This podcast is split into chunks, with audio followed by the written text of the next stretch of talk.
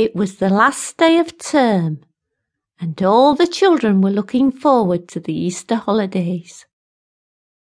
In Mrs. Dodd's class every Easter, she always gave the children an Easter egg as they went home on the last day, and the children were eagerly waiting as she opened up the big brown paper bag on her table.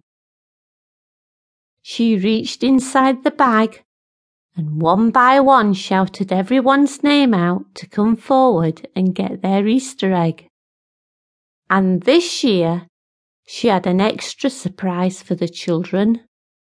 As well as giving them all an Easter egg, she gave them a packet of sunflower seeds as well. Mrs. Dodd told the children that they were going to have a competition to see whose sunflower could grow the tallest. She told them to plant the seeds in their garden when they got home, and in the summer when the seeds had all grown, whoever had got the tallest sunflower would be the winner of the competition and would receive a special prize.